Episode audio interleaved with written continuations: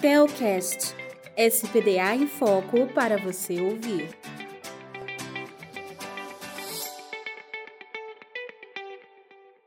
Seja muito bem-vindo ao nosso Telcast.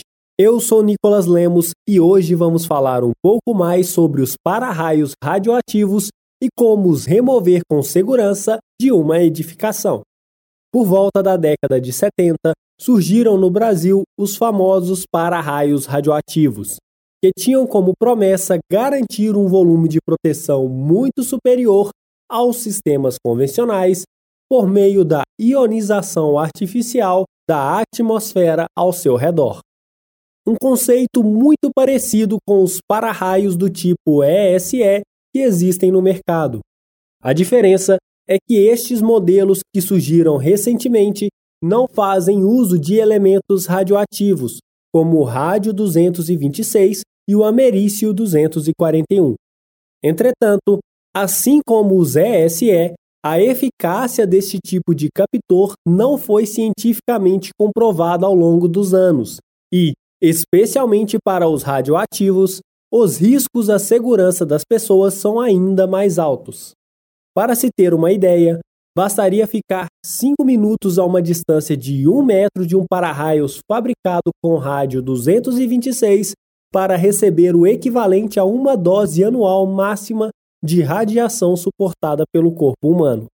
E mesmo após muito tempo, estes para-raios ainda continuam oferecendo riscos à saúde, já que o americio 241 leva até 433 anos para que seus níveis de radiação decaiam pela metade. Por essa razão, no ano de 1989, esses captores tiveram sua fabricação e instalação proibida no Brasil pela Comissão Nacional de Energia Nuclear, também conhecida por CENEM.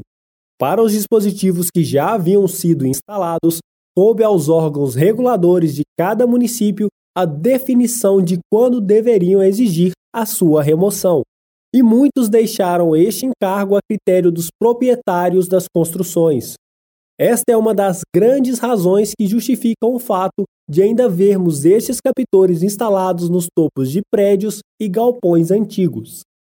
O mais importante é que não é preciso criar pânico caso você visite, trabalhe ou more em alguma estrutura que ainda possui captores radioativos visto que sua radiação é de baixa energia em longas distâncias.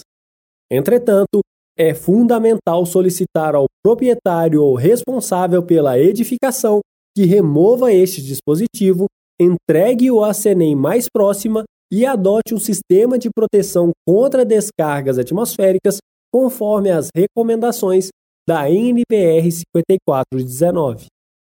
Para fazer esta remoção é bem simples. Basta que o responsável utilize luvas de proteção de borracha comum ou cirúrgicas, que podem ser compradas até mesmo em farmácias, e possua um saco plástico de lixo para cada captor que será removido. A desmontagem deve ser realizada na ponta, colocando-a diretamente no saco plástico. É importante ressaltar que as luvas também devem ser descartadas neste recipiente assim que forem utilizadas no procedimento. Este saco plástico deverá ser fechado com uma fita adesiva e colocado em uma lata metálica de pelo menos 40 litros de volume, previamente preenchida com retalhos de papel amassado, como jornais e revistas velhas.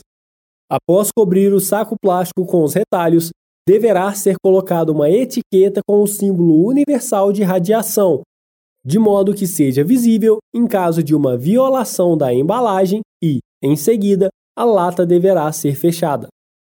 É extremamente importante que o responsável por essa remoção higienize as mãos com água e sabão após este procedimento e que cada lata contenha apenas uma unidade de para-raio radioativo. Depois de lacrada, a lata deverá ser enviada ao CENEM juntamente com a documentação necessária para o transporte, que pode ser obtida diretamente no site dessa comissão ou em institutos de pesquisa nuclear. Além disso, é preciso informar com até um dia de antecedência a data de entrega do material para que ocorra uma preparação para a recepção e descarte adequado. O transporte dos para-raios radioativos deverá ser feito no compartimento de carga ou no porta-malas, enquanto que o envelope contendo a documentação deve ser levado pelo motorista do veículo.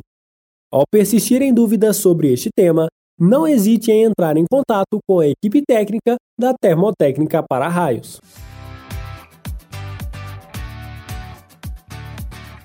O que achou deste conteúdo? Fique ligado! Toda semana um novo episódio sobre o universo de SPDA.